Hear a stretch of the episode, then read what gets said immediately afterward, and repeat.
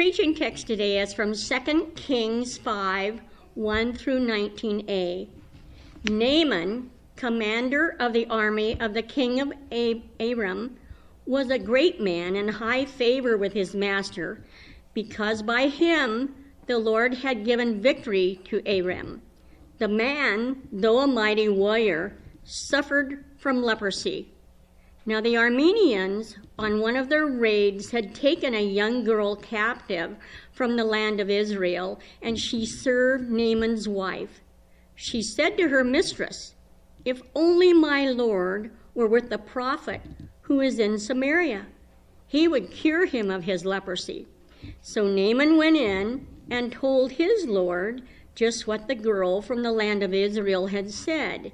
And the king of Aram said, "Go then, and I will send along a letter to the king of Israel."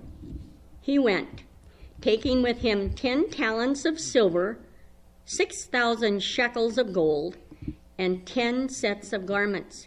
He brought the letter to the king of Israel, which read, "When this letter reaches you, know that I have sent to you my servant Naaman, that you may cure him of his leprosy." When the king of Israel read the letter, he tore his clothes and said, "Am I God, to give life or death, that this man sends word to me to cure a man of his leprosy? Just look and see how he is trying to pick a quarrel with me." But when Elisha, the man of God, heard that the king of Israel had torn his clothes, he sent a message to the king, "Why have you torn your clothes? Let him come to me, that he may learn that there is a prophet in Israel." So Naaman went with his horses and chariots and halted at the entrance of Elisha's house. Elisha sent a messenger to him, saying, "Go, wash in the Jordan seven times, and your flesh shall be restored, and you shall be clean." But Naaman became angry and went away, saying, "I thought that for me he would surely come out and stand and call on the name of the Lord his God, and would wave his hand over the spot and cure the leprosy." Are not Abana, Abana and Pharpar, the rivers of Damascus, better than all of the waters of Israel? Could I not wash in them and be clean? He turned away. He turned and went away in a rage. But his servants approached and said to him, "Father, if the prophet commanded you to do something difficult, would you not have done it? How much more when all he said to you was, 'Wash and be clean'?" So he went down and immersed himself seven times in the Jordan, according to the word of the man of God. His flesh was restored like the flesh of a young boy, and he was clean. Then he returned to the man of God, he and all his company. He came and stood before him and said, "Now I know there is no God in all the earth except in Israel. Please accept a present from your servant." But he said, "As the Lord lives whom I serve, I will accept nothing." He urged him to accept, but he refused. Then Naaman said, "If not, please let two mule loads of earth be given to your servant. For your servant will no longer offer burnt offerings or sacrifice to any god except the Lord. But may the Lord pardon your servant on one count.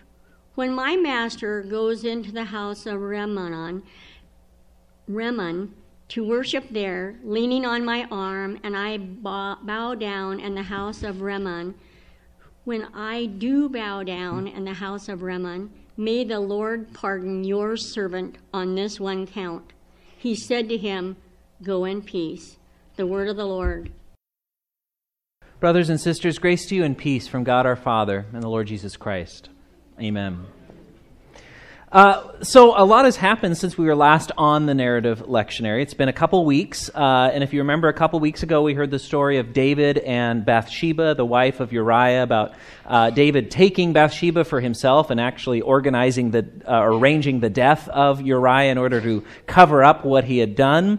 Uh, well, a lot of time has passed between that story and uh, this story of Naaman today. It's been about one hundred fifty years, uh, so lots of generations have passed, uh, and uh, a lot has happened historically in Israel uh, during this time. The most important thing to know, though, is that Israel has now split into two kingdoms. So Israel under Saul, the first king, and under David, the second king, and under Solomon, David's son, the third king, was a united kingdom, all of Israel. So if you think of Israel uh, sort of kind of tall and, and slender here, and uh, it was a united uh, kingdom, all twelve tribes. You know, you've got the Mediterranean. Let's see, I'm going to flip it for you. So Mediterranean on this side and the Jordan River over here. Uh, and it was a united kingdom for those three reigns. After Solomon, however, the northern kingdom broke away. And they broke away for lots of reasons, partly because they felt Solomon was just taxing them and, and putting them to too much work, too much labor, uh, and they weren't getting a share in that, but they seceded, and they uh, formed their own kingdom. And so from that point on, you have Judah in the south, and you have Israel, as they called it, in the north. Judah and the south, where the descendants of David reigned, its capital was Jerusalem, and Israel in the north, where its capital was, it moved around a bunch, but Samaria at this point was Samaria. Uh, The king who's reigning at the time of our story today is the son of uh, Ahab and Jezebel. That's uh, familiar names. Those enemies of the prophets, especially of Elijah, who is Elisha's mentor. So that's about where we're at in, in the history of Israel as you think about it uh, today. And this is a wonderful story that can really be told with its characters, I think. Uh, if you just think about the, the people, the major players in this text, in this story, uh, they sort of move it along. So we start with Naaman, right? So Naaman is this um, Aramean. He's the general of the army of Aram, uh, what we would consider Syria today. Its capital's in Damascus. And let me just read again that description of Naaman, because it's actually a pretty formidable description. Naaman, commander of the army of the king of Aram, he was a great man and in high favor with his master, because by him the Lord, that is the God of Israel, had given victory to Aram, again over Israel, who they're fighting. The man, though a mighty warrior, suffered from leprosy, right at the end there. Naaman is an imposing figure. He's somebody who is used to giving orders, and he's used to having people follow them right away. People go to war for him. People die for him at his command. And yet he's afflicted with leprosy. Now, anytime you see that word leprosy in the Bible, whether it's the Old Testament or the New Testament, there's a whole host of things that it could be referring to. So today we tend to think of leprosy as one particular condition where uh, you lose the sense of pain, and so you start injuring yourself again and again, and it leads to all sorts of open wounds and and uh, and, and terrible disfiguration. Uh, and that's one of the things leprosy could refer to in that time, but it could also refer to any sort of skin condition, any sort of Uh, skin affliction, uh, and you know we know there's a whole range of those. So of course it could be something as uh, you know that's incredibly contagious and needs to be quarantined. It could be something that's really not contagious at all. It could be something that's very debilitating, or it could be something that's really more of a uh, of an annoyance or a inconvenience. Uh, so anywhere on this spectrum is covered. These this what we would call leprosy. So Naaman is suffering from leprosy of some kind. What this means, we don't know exactly, but it seems like he's still able to do his job. He still seems to be fairly successful. He's still able to go and talk to the king. He's not being shunned out of the uh, city, out of his uh, command, for example.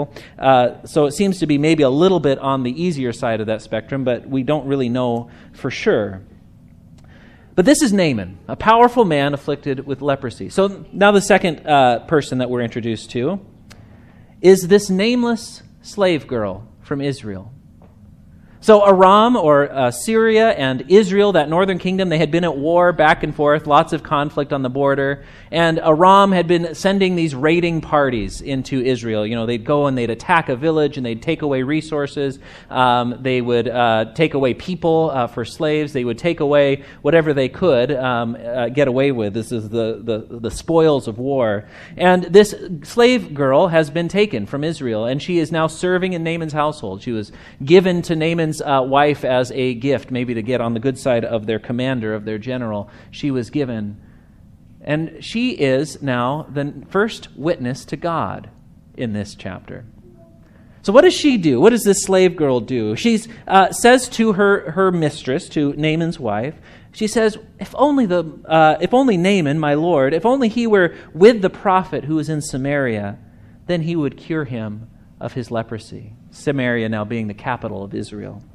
If only uh, Naaman was before that prophet, then he would be cured of his leprosy. So Naaman then goes to the next character that we're introduced to in this story. He goes to the king of Aram. And he goes to the king of Aram and he tells uh, the king of Aram what this uh, Israelite slave girl has said. And uh, what I think is actually quite surprising, the king of Aram listens immediately and says, "Why, sure, I will send you right to our enemy's capital city, uh, and you can go and look for this cure for your leprosy." Clearly, the king thinks highly of Naaman. And uh, surprisingly, Naaman is listening to the word of this nameless, uh, at least in the text, unnamed slave girl. So he goes. Now he goes to the next character that we meet, the king of Israel, and he uh, takes along with him uh, this, you know, train of gifts. He's got gold and silver and changes of clothing. Clothing was a uh, expensive commodity at that time. And so he's got all this wealth that he's bringing with him so that he can buy his cure, and perhaps maybe to appease the king of this enemy nation that he's going to the capital of uh, as he comes in. And he goes up to the king of Israel, and the king of Israel hears, you know, he reads this letter that the king of Aram has sent, "Please cure my servant Naaman of leprosy." And what does the king of Israel do? He tears his clothing. He laments. He's sure that they have just come to pick a fight with him so they can have an excuse to just come in and totally wipe them out. Aram is much larger and much more powerful than Israel is at this point in history. Somehow the king of Israel, the one who's in Samaria, the same city as the prophet who is in Samaria, Elisha, who is going to be our next character that we'll meet, uh, is the only person in this text who does not have any faith that this leprosy can actually be cured. Naaman is immediately, uh, sure, that sounds reasonable. The slave girl, of course, she knows there's a prophet in Samaria. The king of Aram immediately sends Naaman on his way. But the king of Israel, they come to the king of Israel, again, the son of Ahab and Jezebel, and he has no trust that any of this could happen. And so finally, Elisha hears that the king has torn his clothing. This is a big deal when the t- king uh, tears his robes. Probably they're pretty expensive robes, I would guess. And uh, so he sends to uh, the he sends word to the king, and I love what he says in this message. "Why have you torn your clothes?" he says. "Let him come to me so that he may learn that there is a prophet in Israel." You get the sense that maybe the king should learn that there's a prophet in Israel as well. And so Naaman goes. So he leaves uh, from the king's presence, and he's got his horses, and he's got his chariot, and he's got, you know, the, the folks that are carrying this gold and this silver and these clothes with him. He's got his whole retinue. He's a powerful man. He's an important man, and he looks the part, I imagine, as he goes to Elisha. And he gets to Elisha's gate. And now what does Elisha do with Naaman at the gate? Did you notice this? I, I heard Lois giggle a little bit when she when she read this line. He sends a messenger. So Elisha's sitting in his house, right? Uh, Naaman, this big important general, is right outside. He comes to the gate, and Elisha doesn't even get up. He says, you know, just go tell him to wash in the Jordan. And he just sends him out. And uh, so the servant of Elisha goes out to Naaman, and he says, he says, you should go wash in the Jordan seven times, and you'll be clean. And he goes back in, and, and Naaman's standing there with his gold and his silver and his clothing, and he's, what is this? I expected at least he'd come out, he'd wave his hand over, you know, he'd say some beautiful prayer, he'd do something, call on the name of his God. Uh, couldn't I have washed at home, he says? And I, some of you maybe have seen uh, images of the Jordan River, by the way. It's not a very impressive river either. Uh, it's, uh, I guess in the spring, right after the rains, it can kind of swell, but most of the time it's really kind of small river, large creek. It's kind of more in that range. It's not real clean. Um, don't imagine the Columbia so much as maybe the Yakima, uh, or, or even maybe the Sunnyside Canal that goes through town, something a little more like that. Uh, but that's kind of what we're, what we're talking about. Whereas these larger rivers up in Damascus that he uh, references, the Abana and the Pharpar, uh, are presumably a little bit more uh, impressive than this Jordan kind of muddy river that he can go and dip himself in. So he's just offended. It seems like he's been come all the way down here and he's just being blown off. Except that there was that promise, and you will be clean, right? Dip seven times and you will be clean. So his servants come to him. And this probably speaks well of Naaman, that his servants are willing to come and confront him like this.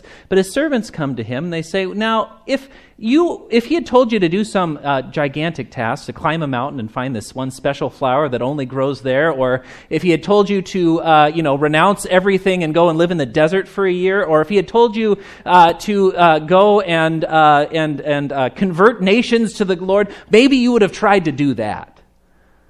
But since he just said, go and wash, I mean, you could just go and wash seven times. And so he does, and he is made clean. And now Naaman becomes the witness to God. So what does he say when he comes back to Elisha? He says, now I know, he says. I've got to find it. There it is. Now I know that there is no God in all of the earth except in Israel. And he says, now please accept a present from your servant. And he tries, you know, he's, remember, he's got this gold and the silver and these clothes that have been following him around wherever he goes. He says, here, take these. He wants to give them to Elisha, but Elisha refuses. He won't take a thing. Now, Naaman is a powerful man. He's used to, you know, he's used to the exchanges of power. He's used to give and take. This is how power works, right? Even between kings, there's a give and a take. A take. If the king, even a powerful king, wants his servant to get something from another king, he sends him with gold and silver and clothing. There's there's a give and take here. And and Naaman is trying to live into this, right? Well, I have been cured and I owe you this, so here you go. But Elisha will accept none of it. So Naaman says, okay, uh, well, uh, if you won't take anything, maybe I can at least continue to worship the God of Israel, because I know that he's the God that can actually do this sort of thing. Uh, and so he comes up with this plan to take two mule loads of earth, uh, of like of soil. I think he's, what he wants to do is he wants to take that back to him to Damascus, because God is the God of Israel, right? So God is in Israel. So he wants to take a little piece of Israel with him, I think, and he's going to set up a little Israel in his backyard, you know, spread it out, and he'll he can sacrifice and worship to God on the Israel soil in the middle of Damascus. I think that's his idea, what he's saying. Not the most sophisticated faith, but, you know, he's he's he's coming along. So he wants to do this. He wants to pay off God uh, now and, and return to God what has been given to him. Um, except he says, I can't really quite go all the way. And he has that long kind of stammering sentence. It's almost, it's it's very hard to make sense of what he's saying. But he says, because, you know, my, my, my master, the king of Aram, he worships Rimmon, and he's going to go into the temple of Rimmon, and, and he's uh, presumably somewhat frail, so he's going to be leaning on my arm, and I'm going to go in with him, and he's going to want to bow down, and so I'm going to have to bow down and in the house of Rimmon, and, and when I do that, I'm, I, mean, I can't really not do that, so just forgive me for this little thing. Let me, when I go in with my master, do it. And what does Elisha say? Go in peace. Now, this story is just astounding to me because it is so different from what we expect it to be. It's this, it's this odd kind of offensive in some ways story. Like, why Naaman of all people? And and why is Elisha just like, yeah, sure, that sounds good. That sounds fine. I mean, Naaman doesn't seem, he doesn't leave. He doesn't stop fighting Israel. Uh, he's still Israel's enemy, the enemy of God's chosen people. And yet, and yet he is receiving this gift Uh, from God through Elisha, through this slave girl that his army captured, this Israelite slave girl that and brought back and has serving in his household. I mean, he maybe has some good qualities to him, but he doesn't seem to be exactly uh, the model candidate that you would choose. The only other place that I know of in Scripture where this story is referenced uh, is by Jesus, actually, in Luke chapter four. Uh, and this is right at the beginning of uh, Luke's or of uh, Jesus' ministry, uh, right after he's been out in the wilderness after his baptism, and he comes back, uh, and he goes to his hometown. He goes back to Nazareth, and he's in the synagogue, and he's uh, reads in the synagogue, and he and he's teaching a little bit in the synagogue, and everybody's really impressed with him. They say, "Oh, this is Joseph's son who's come back." You know that you know how that is. Uh, and then he sort of think, turns things around, and he says, Uh, surely you're going to say to me, do here also in your hometown the things that we heard you did at Capernaum. And he said, truly I tell you, no prophet is accepted in the prophet's home, hometown. And then he goes on and he references this Naaman story. He says, there were many lepers in Israel at the time of the prophet Elisha, and none of them was cleansed except for Naaman the Syrian. And then when they hear that, all in the synagogue were filled with rage. And they get up and they drive him out. There's an offense to this story that continues through Jesus' time because the ones who you think probably deserve to be healed are not healed. Naaman is healed, the general of the enemy army. He seems to treat his servants fairly well, but aside from that, it's hard to see why he deserves it. Why is God on his side and not on somebody else's side? I mean, we can ask this why question all the, all of the time. I, why do, are some healed and some are not? Why do some have enough to eat and some starve? You know, why are there millions who are facing starvation in Yemen, for example? Why are, is a white supremacist allowed to go into a synagogue and kill eleven people? Or into a grocery store and kill two black men? or any of the other acts of violence and terror that we have been hearing for the past weeks and months. Why does God allow these things? Why does God act here and not in this other place? Why does God do what God does? And why doesn't God do what we so often want God to do? I don't have an answer to the why. I don't know the whys of what God is doing. But I know something about the what. Because God is using people to serve you and to speak to you and to care for you in all of your needs. God is using people like God used that little slave girl to speak to Naaman, or like God used Elisha to maybe put Naaman in his place by not coming out of the house, but then healing him. Or the way that God even uh, used the king of Samaria, though he did not know what he was doing, in tearing his clothes and getting the attention of Elisha, right? God is using the people that you do not expect God to be using throughout the story, and yet God does that. And God is doing that even now for us and for you today. Today on All Saints, we remember and honor those whom God is using even now. Maybe not the ones that we always notice, not the ones who are well known, the heroes of the faith, although there certainly are some of those, but also the little slave girls among us. Also the uh, those who help us without really knowing what they're doing, those who are serving as masks that God wears as God speaks to us his love, as God gives to us what we need. Whether those have gone on before us, and many of them have, or whether they are still with us in our day-to-day life, whether they are family members or friends or strangers, we give thanks that God is working. And we don't know why God does what God does, but we can trust God because God has made a promise to you that God will provide for you and give to you everything that you need. And that when your time here is over, God will bring you to himself. And on that last day, we will all be together as one great and glorious communion of saints. Amen.